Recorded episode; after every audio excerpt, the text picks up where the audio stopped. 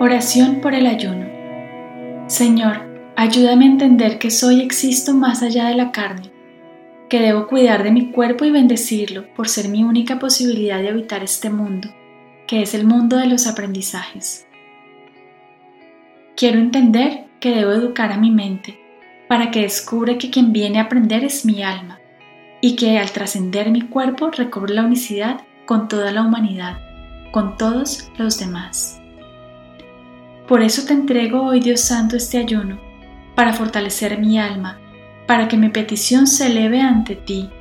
Te ofrezco esto de lo que me estoy absteniendo hoy, por quienes no creen, por quienes no te esperan, por quienes no te aman, por la conversión de sus corazones y por el eterno descanso de las almas del purgatorio.